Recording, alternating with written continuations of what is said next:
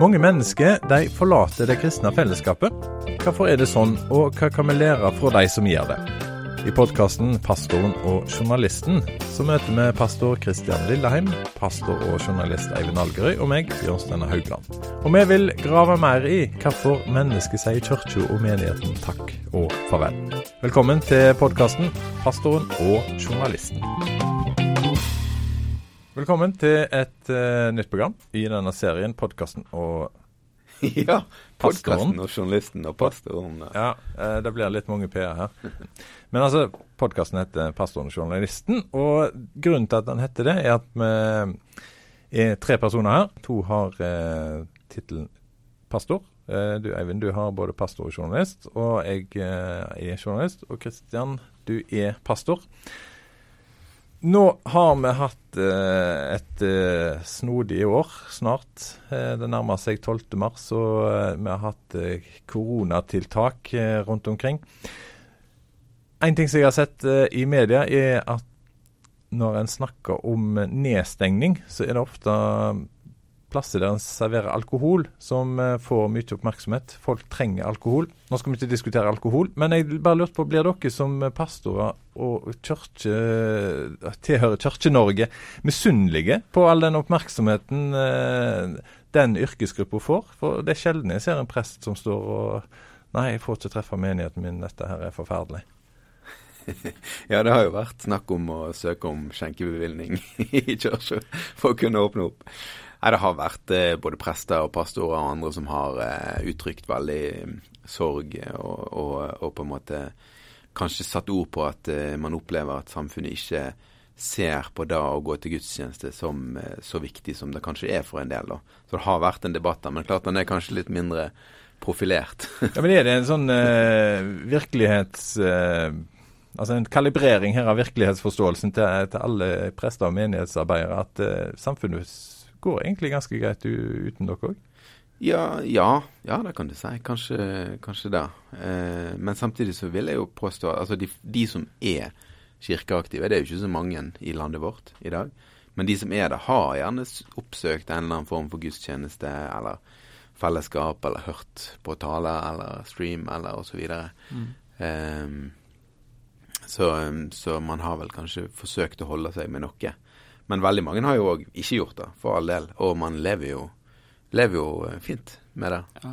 Det, det, vi kan lære av det, det er jo at jeg har vært imponert over restaurantbransjen sin lobbyvirksomhet. Sant? De har vært på nyhetene daglig omtrent siden nedstengingene. Og, og hatt, eh, fått eh, fronta sine saker. mens menighet og Kirke-Norge har kanskje litt sånn mer lent seg på en, altså Norges kristne råd, eller at de, de, får ta den kampen for oss. Så det kan godt være at vi har litt å lære der for å få innvirkning.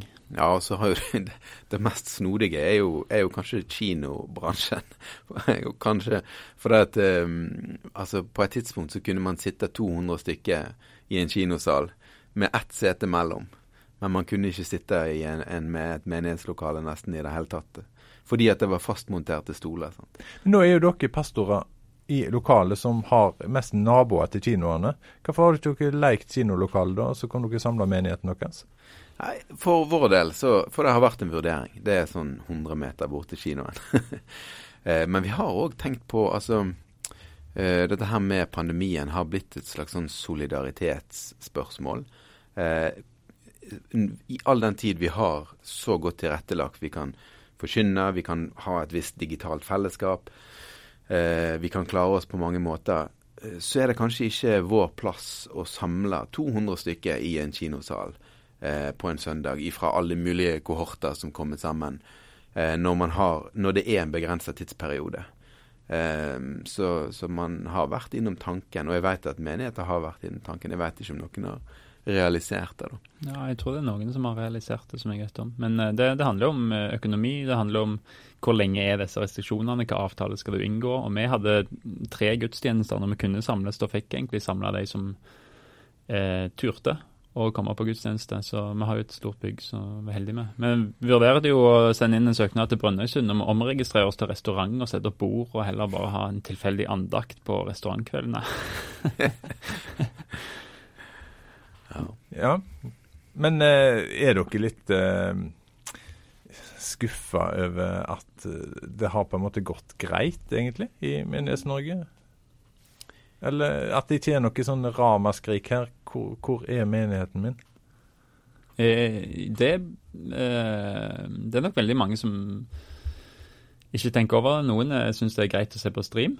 Noen ser ikke på stream og har ikke vært oppsøkt noe fellesskap i det hele tatt. Men så er det jo mange jeg snakker med på telefonen av medlemmene våre som nå er vi lei, nå er vi ensomme, nå savner jeg skikkelig fellesskapet. Og kanskje mest av de eldre og sånt. Så det handler kanskje mer om at um, vi ikke er altså Kanskje er kristne litt mer sånn beskjedne i å skrike ut i media og litt sånne ting. Om, jeg vet ikke. For jeg tror absolutt at folk, folk, ser behovet og ønsker å komme sammen igjen. Der var det stopp på det temaet. Vi håper at eh, ting eh, kan eh, bli Om ikke det blir sånn som det var før 12.3.2020, eh, så blir det iallfall noe som folk eh, får behov for eh, og har nytte av. Så får vi se hva, hva det blir. Verden har nok endra seg eh, på kanskje godt og vondt til dette her som har skjedd. Vi skal tilbake til en tilbakemelding vi har fått, og vi skal tilbake til dette her temaet som går igjen i denne podkasten her. For, for, vi ønsker tilbakemeldinger på hvordan folk opplever Menighets-Norge. Og det har vi fått en eh, tilbakemelding på. Eh, og jeg skal bare lese et eh, eh, lite utdrag ifra, ifra, denne mailen som vi har fått til på mailadressen vår, som heter altså pod.petro.no. Her skriver vedkommende Jeg ønsker ikke å bli presset inn i en form og en forkynnelse som ikke gir rom for egen selvstendig refleksjon og tenkning. Jeg trenger luft, rom og et klima for undring for mine egne tolkninger og kanskje frustrasjoner og forvirring rundt ord i Bibelen. Kjenner dere igjen det, disse tankene? Ja. Jeg eh, har jo skrevet, skrevet ganske masse i, eh, i, avis, altså i, i, avisen Dagen om eh, apologetikk, om trosforsvar, om eh, akkurat disse tingene her, da, som hun kanskje etterlyser litt i, eh, i kirka. Eh, og jeg ser jo at det er et, det er et underdekka behov eh, i, eh, i Kristen-Norge. Det å kunne ha plasser der man, eh, der man ikke Altså der man får lov til å stille spørsmål, der man får lov til å ta opp eh, tvil, der man får lov til å ta opp ting som, som virker rart. Eh, så, så, jeg tror at det er et stort behov for folk for sånne rom, da. Eh, og så tror jeg nok at noen da, når apologetikk, når trosforsvar har kommet mer inn på banen, at noen formidlere har vært flinkere enn andre til å ta inn, eh, ta inn tvilen, ta inn spørsmålene eh, og, og, sånt. Eh, men her er jo det en, en person som, som, kanskje har Altså, hun sier jo da at hun ikke er med i noen kristen menighet, og trives veldig bra med å være utenfor. Hun har sjøl valgt det, eh, eller han, jeg vet ikke. og, og og Grunnen til at man ikke er med i menighet, er at man ikke ønsker å bli pressa inn i en form. Da har jo antageligvis dette her vært en opplevelse, da. Og da, da tror jeg på, definitivt. Um, men, jeg, men, jeg, opplever vel at det fins i større grad nå eh, arenaer der du kan lufte tvil, der du kan stille spørsmål, men også der, der du kan få gode svar og, eller gode refleksjoner. da. Du kan bryne deg litt på. Sant? For det er jo ingen av oss som som er, er, der at man kan komme med hele svaret sant? og på en måte bare ha fasiten. Uh, mm. I skolen så har en jo i, eh, historisk presentert eh, kristendommen, og en har jo måttet pugge, en har sunget salmer og på en måte måttet kjøpt en, en pakke.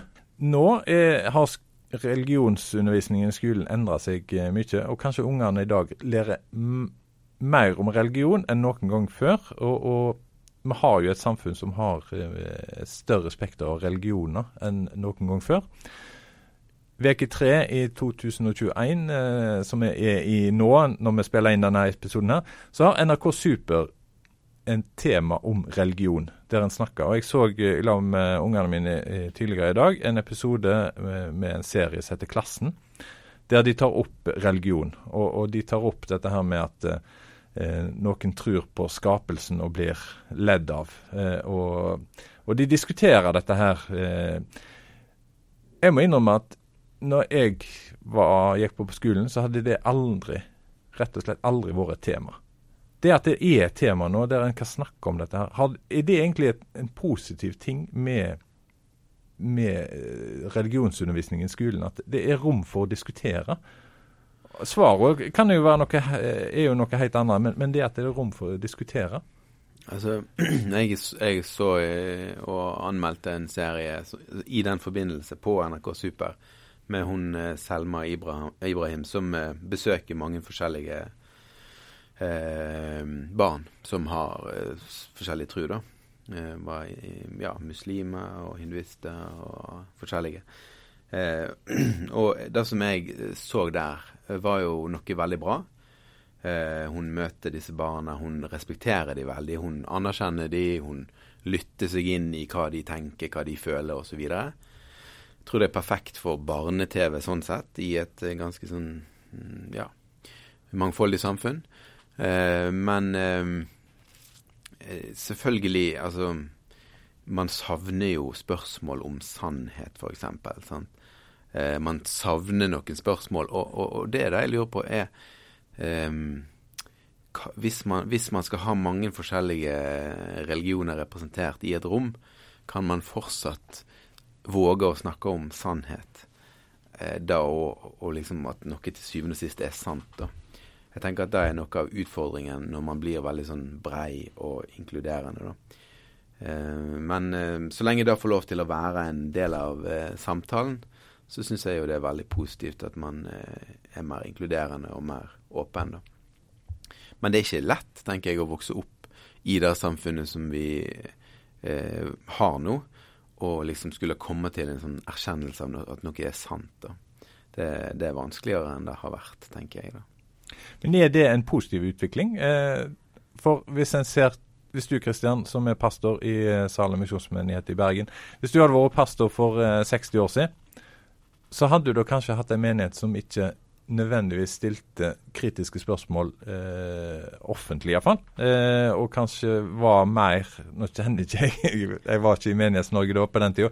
Men, men tradisjonelt så, så, har en en forståelse av at en kjøpte en pakke, hvis en, hvis en skjønner det bildet der. Altså Sånn var det. Dette er formidlinga, og sånn Dette tror vi på. Er det positivt for deg som pastor at folk i dag stiller mer spørsmål? Undrer seg mer. Eh, kritiske spørsmål. Eh, er det sant? Er det, hva er grunnen til at det er sant? Um, ja, det syns jeg er et vanskelig spørsmål å svare på. Om det er lettere eller ikke. Men uh, du kan iallfall kanskje uh, trigge litt mer uh, interesse når du, du, Altså, det gir muligheten for å ta opp litt andre tema enn bare den tradisjonelle lov-evangelium um, talen. Um, så tror jeg altså, Når det spørsmålet er liksom en form for forkynnelse som ikke gir rom for egen selvstendig refleksjon og tenking, så tenker jeg at som pastor så, så er det eh, Så må en kunne skille når en forkynner mellom hva, hva hauger er det du dør på, hva, hva, ting er det som du mener dette står fast. Dette er på en måte vært en del av kristenheten fra fra nytestamentlig tid og gjennom uh, kirkekonsilene og trosbekjennelsene og i hele tatt dette er det som kristenheten står på som grunnvoll av bekjennelser og sånt. At det er noen, noen plasser der en ikke viker. Og, og det må en liksom være trygg på. Hva, hva, er det som vi holder som dette er sannhet? Og så er det andre det som kalles adiafora, der en kan si at vi er søsken og vi er uenige med, med kristne, men med akkurat dette er vi uenige om. Eh, og da skal en jo være litt mer ydmyk når en snakker, at en ikke kommer med bombastiske meninger der. Og kanskje undervise litt nettopp det om at her er det forskjell på det vi kaller vranglære eller heresi, der vi sier at dette er feil, dette er ikke eh, forenlig med kristen tro. Eller eh, ortodoksi, som tenker dette mener jeg er riktig. Og heterodoksi. Dette mener andre søsken som er kristne, er riktig. Jeg er uenig, men de er fremdeles søsken. Eh, og kanskje en kan løfte opp de, de skillene der, at det trenger ikke være svart-hvitt, men det finnes en nyanser i enkelte temaer og sånne ting.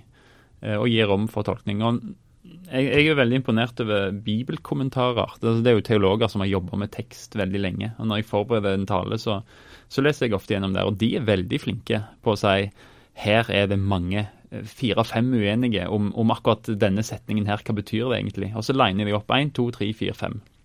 Og så veier de for og imot, og så lander jeg tenker kanskje at dette er mest ryddig i forhold til konteksten og historien som vi ser på. Og kanskje skulle vi vært mer flinke på det. Line opp hva, hva tenker andre folk, og hvorfor tenker vi dette? Og velkommen til å konkludere annerledes. Det betyr ikke at du er, eh, ikke er kristen. Men blir du heia på som pastor hvis du tenker sånn òg i måten å forkynne på? At eh, dette kan ses på mange forskjellige måter? Det inntrykket jeg får, ja. At de gangene jeg eh, har uh, hatt kapasitet til å forberede meg så bra, uh, så blir det heia på. Og sagt at dette var kjekt å høre og godt å høre. og for nå, jeg har, jeg har noen venner som er metodister, som er baptister, som er pinsevenner, eller som, som som er liberale, konservative eller hva som helst. Så det var godt å vite, for da vet jeg litt mer om hvordan de tenker, og hvordan vi kan nærme oss den samtalen på en god måte. Jeg syns at uh, hun, hun, som skriver her, uh, har veldig mange gode poeng, da. Så det er liksom verdt å lese enda litt mer. Altså, hun snakker jo om at eh, når vi kommer sammen til et kristent møte, så kommer alle med hver sin personlige historie sin livssituasjon som skal møte det som skjer i gudstjenesten eller på møtet. Du kommer der som et helt menneske med behov, følelser og tanker som nettopp på et møte trenger fritt rom til å være seg sjøl, oppriktig og naturlig. Eh, og så sier han videre her Guds ord i møte med det unike mennesket må nødvendigvis bety ulike ting, men er det åpenhet og interesse for dette i et møte? Og bare dette her òg. Det kan virke som betydningen er ferdig definert, uten at en bevissthetsutvikling hos oss eh, kan bli en spennende og inspirerende delt erfaring. En annen måte å se det på kan bli et friskt pust inn i forsamlingen. Er det trygghet og aksept for dette? Jeg syns jo det er veldig godt skrevet, da. Eh, og det er altså når man når man åpner opp for et eh, panel, f.eks., der folk får stille spørsmål, når man våger å f.eks. altså bare lukke igjen Bibelen fra talerstolen og si hva er dette her for noe? Altså Når man våger å liksom åpne litt opp, eh, få andre perspektiv, eh, så, så, oppleves det, akkurat som hun sier, som en frisk pust. da. Men eh, spørsmålet er jo, jeg, som hun sier, er det trygghet og aksept for det? Eh, det er vel spørsmålet vi må stille oss. da. Våger vi mm. eh, liksom å um, å gå litt utpå eh, på isen, eller å kjenne, kjenne om, man tåler, om, man tåler oss, da. om man bærer. Jeg, jeg, tenker Det er jo en balanse i dette. da. For jeg tenker Som pastor så har jeg et ansvar eh, for læren i menigheten. Og der en, en, en, tenker at med frimodighet av og til skal få hevde noe at dette tror vi, og dette står fast for oss. Samtidig så, så tenker jeg at noe skal gi rom for undring. og Hvis vi, hvis vi helt oppriktig mener at vi har sannheten, så vil det være en kjempestyrke å åpne opp for spørsmål rundt sannheten. For at de som tviler, kan gå gjennom disse spørsmålene og kan få lov til å lufte tvilen sin. fordi hvis det er sannheten, så tåler det absolutt alle spørsmål. Og, og hvis vi har den frimodigheten at her sitter vi på sannheten, så skal det gi rom og frimodighet for å nettopp åpne opp for ja, Kan vi se dette fra en annen vinkel? Kommer vi til samme sannheten da? Ja. Um, og, og, åpne opp for at forskjellige historier kan lese den sannheten fra en annen side. Og, og jeg tenker det er en frimodighet vi skal ha. Eh, og òg være um, åpne for at kanskje er det noen som lander på noe annet fordi de kommer fra en annen historie. Kanskje trenger vi tid til å komme der de er. Kanskje trenger de tid for å komme der vi er. Kanskje skal vi møtes eh, på midten en plass fordi at eh, vi blir ledet av begge to. Ja. Eh, så det er noe med balansen der, tenker jeg, å åpne opp for en sannhet. Men da har du både frimodighet på å si at det er sannhet, men òg frimodighet til å åpne opp for spørsmål rundt det. Da. Kanskje et eksempel kan være en veldig sånn sentral sak som vi ofte sier. sant? Altså Jesus døde for mine synder. At han tok skylden.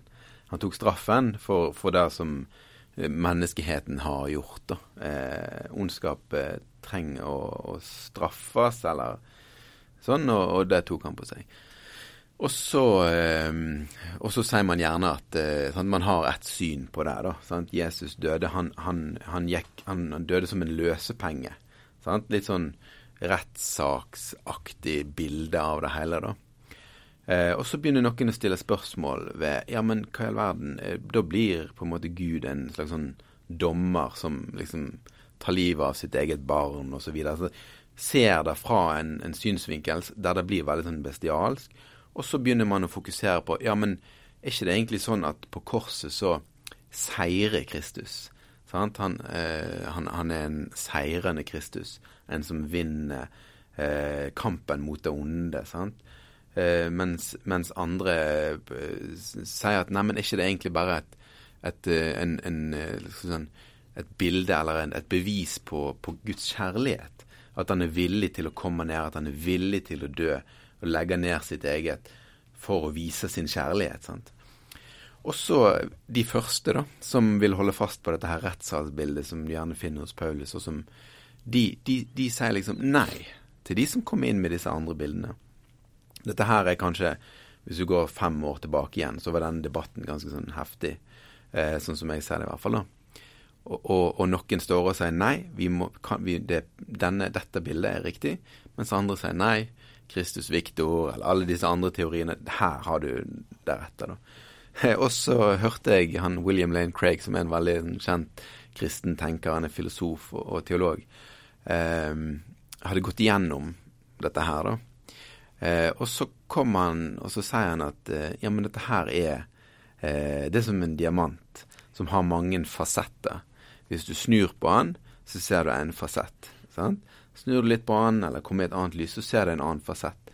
Eh, og, og da sier han ikke for, for liksom å trekke vekk sannhetsgehalten i det ene bildet, f.eks. av det at Kristus er en løsepenge.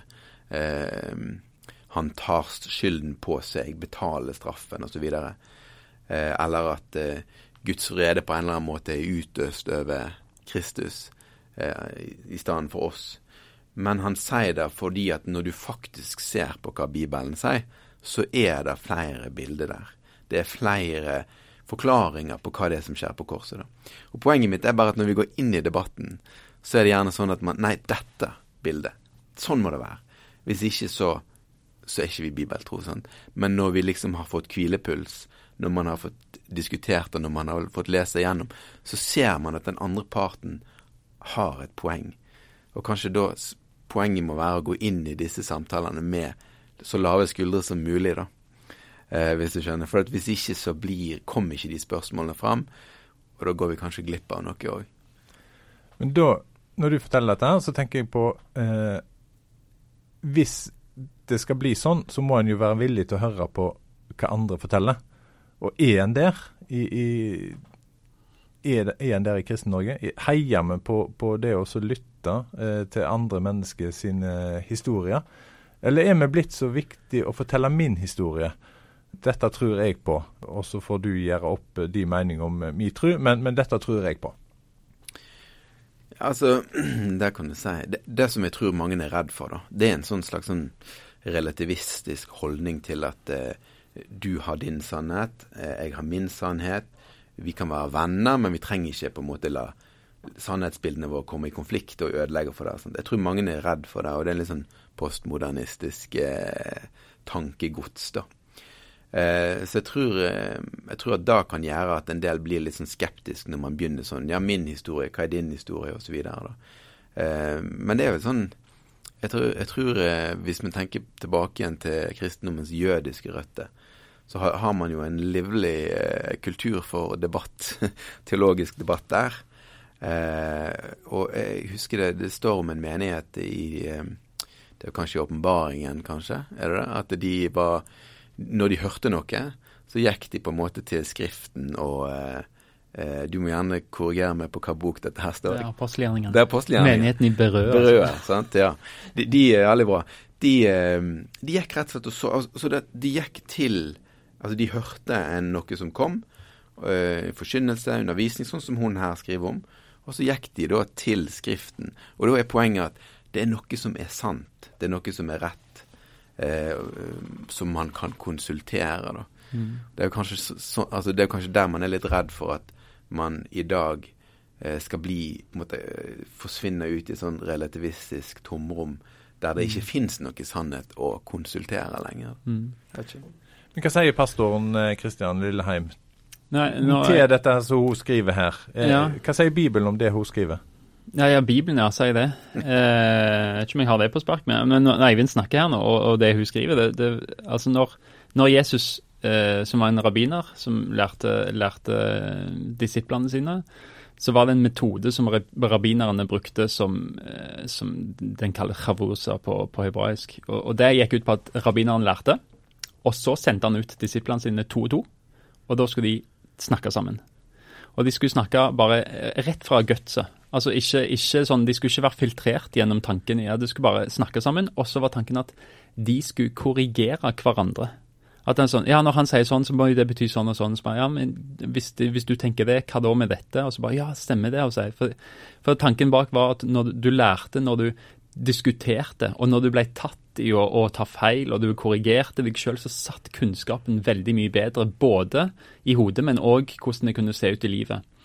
Så rabbinerne sendte to og to, og det er jo mange mm, kommentarer som, som mener at Jesus gjorde det samme. Når du ser disippellistene, så jeg vet ikke om dere har tenkt på at det står alltid Jakob og Johannes, komma, Peter og Andreas, komma. Altså to og to blir satt opp i par. Og det gjelder alle disippellistene. Eh, litt forskjellige par, men er alltid to og to av en eller annen grunn. Og det tenker noen har med at Jesus gjorde nettopp dette. Underviste de, og så lot de sitte og snakke. Hva betyr dette? Og korrigere hverandre. Og, og la sine tanker få lov til å komme fram etter undervisningen for å liksom hjelpe hverandre. Hvordan ser dette ut? Og Det kan jo være en sånn fascinerende måte å eventuelt tenke om eh, undervisning i menigheter på etter hvert òg. Kanskje sånne IGP-grupper, individuell gruppe og plenumsamtale kunne vært noe som vi kan lære av pedagogikken som er liksom framhevet nå. da. Eh, og så tror jeg det er forskjell da, som pastor, at det er forskjell på forkynnelse, som er på en måte en proklamering av evangeliet, som, som skal skje i gudstjenester, og undervisning, som kan skje i andre plasser, der en kan kanskje i enda større grad gi rom for dette. Eh, så tenker jeg på en gudstjeneste og sånt, så er det jo vanskelig å gi rom for eh, Kanskje kirkekaffen at en har noen spørsmål til samtale. At, at den taleren sier ta disse spørsmålene. Er du enig med taleren i dag? Hva er du enig med? Eh, hva andre eksempler kan du finne på? Og liksom lage en sånn plan for kirkekaffesamtalen. ikke. Men eh, når dere snakka nå, så tenker jeg litt på Jeg hørte et eh, foredrag om eh, oppdragelse. Og da sa de at før, eh, hvis en går 100 år tilbake i tid, så var det en individuell oppdragelse. Eh, for folk jobbet i lag på gårdene i lag med voksne som var ikke bare foreldrenes oppdrag, men, men mer voksnes oppdrag. Så har eh, industrialiseringa kommet med likestilling, og vi har eh, fått eh, mer folk ut i arbeid, eh, der en ikke er i lag med ungene i arbeidstida. Og, og så skal en hjelpe ungene eh, med oppdragelse. Og da må en ta snarveier. Eh, og da har en på en måte oppdratt tre unger likt. Og så skjønner en jo eh, nå at eh, for når en leser oppdragelsestema, det er jo daglig i media eh, måter å oppdra unger på, så har han skjønt at dette går jo ikke, for, for vi er så ulik, ulike som unger. Eh, og vi kan ikke oppdra ungene likt. Så nå er den ballen snudd igjen. at Nå, nå må vi se ungen, ikke ungene våre, men vi må se ungen vår. Og den trenger den måten å si ting på, mens den må en si det på en helt annen måte for at de to skal skjønne det på samme måte.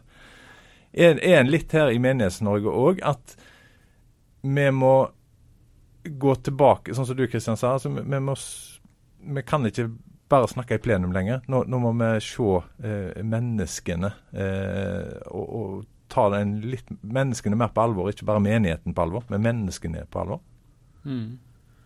Ja, det er et godt poeng det med, med familie og barn som eksempel. Eh, folk er forskjellige, og jeg tenker at det kan være at Vi var inne på en, en episode med Harald Hovland som har skrevet mastergrad om dette, og spurte om er menigheter i Norge for store. Sånn, ja. Det kan godt tenkes. Og, og det kan godt være at her òg, at vi, vi har for store menigheter. Kanskje rekker vi ikke over at en pastor faktisk får være hyrde for hver enkelt medlem, og, og prate med dem. Hva er det du tenker på? Hva er det sånn? Og, og kanskje er det en utfordring som Kristen-Norge har. Um, ja, vet ikke. Eh, hun, hun sier noe her, hun bruker ordet bevissthetsutvikling. Så at det ikke skjer en bevissthetsutvikling hos oss hvis alt er ferdig definert. Eh, og det tror jeg er et, eh, et godt mm. punkt. da. Mm. Jeg har jo lærerutdanning i bunn. og det er klart at det, det å involvere, eh, som skaper noe rundt læringen, en, en, en selvrefleksjon eller sånn, mm. er jo veldig verdifullt. Helt klart. Ja. Man eier det mer hvis man har fått lov å stille litt spørsmål, eller Ja, og både Paulus og Peter snakker vel om forskjellen på, på melk for nye kristne og fast føde for, for, eldre kristne, altså de som har vært kristne lenge. Og, og det vil jo aldri være en sånn brå overgang der. Der tenker jeg at en, en, en forsamlingsleder kanskje må kjenne sine og vite hvor er disse på veien, og, og, hva tid ja, og Judas, broren til Jesus, han skriver Det kan jo være en sånn eh, Når jeg snakker om balanse i dette Han skriver i sitt brev i vers 22 Mot dem som tviler, skal dere være barmhjertige. Andre skal dere berge ved å rive dem ut av ilden. Så det er en balanse der. At ja, det finnes tvil som, som, ikke nødvendigvis fører feil vei. Men så finnes det andre som dere må liksom ta, ta et oppgjør med. Og der tenker jeg at det den balansen som pastor jeg ønsker å ha, at eh, en må liksom være litt trygg på hva, hva, hva er den, de gode spørsmålene, og hva er liksom når du erfarer at nå, eh, nå må vi gripe inn for å, ja, for å være hyrde, rett og slett. Kanskje, kanskje et poeng her. Eh, kan være en viss sånn altså at, at, vi som forkynnere eh, og formidlere har en viss ydmykhet da, i forhold til hva det er vi kommer med. Mm. Jeg tror av og til hvis, vi, hvis man står og så utlegger noe som er helt åpenbart en forståelse, en tolkning av et bibelord, og så slår man det fast at sånn må det være, da tror jeg man kan eh, skremme folk litt. Og, for hvis det da sitter tenkende folk der, og det gjør det jo alltid eh, så, så kan, man, kan, man, få en sånn altså Enten så bare Vet du hva, dette her går ikke. Eh, eller så kanskje man, man, underkaster seg litt og sånn, da. Eh, så, så, kanskje en viss sånn ydmykhet sant, I, med tanke på at um, ja, vi har sannheten, eh, men han er, han er ikke på en måte mitt bilde, mitt helhetsbilde av sannheten, eller mitt bilde av denne dogmen, er ikke det som er sannheten. Det er sannheten som er sannheten. så en viss sånn ydmykhet, kanskje. Mm. Um, at man ikke presenterer sitt syn, sin tolkning, sine bilder som det som er sannheten. Da. Det tror jeg på. Mm. Særlig når man er litt inni det at dette her er en tolkning, dette her er en forståelse. Så, så bør man kanskje flagge der, da. Ja. Sannhet som kan tolkes. Var det det oppsummert? Hvis det er en sannhet der, hvis vi er enige om at det er en sannhet der, som virkelig er sann, så mener jeg at man skal, være, man skal våge å lytte til andres forståelse av det. da. Da tror jeg jeg må takke deg som sendte denne mailen til oss. Uh, takke for at du, tok kontakt med oss og, og hjalp oss til å uh, se nærmere på disse tingene som du var opptatt av. Og så har jeg igjen bare lyst til å oppmuntre alle dere som eh, hører på, og ta kontakt eh, med, med, oss om spørsmål, tanker, reaksjoner. Ja, du kjenner sjøl kanskje hva, hva, du har lyst til å ta kontakt med oss på, og du kan sende mail på pod.petro.no. Du finner oss på Facebook og på Instagram, og du finner oss også på Twitter. Og så har jeg også lyst til å oppmuntre deg til å dele denne podkasten med så mange som eh, du kan, sånn at uh, vi kan uh, få enda flere tilbakemeldinger som vi kan jobbe med. Du har hørt podkasten 'Pastoren og journalisten'. Vil du sende oss mail, bruk adressa pod.petro.no. Du finner oss òg på Facebook-sida 'Pastoren og journalisten'.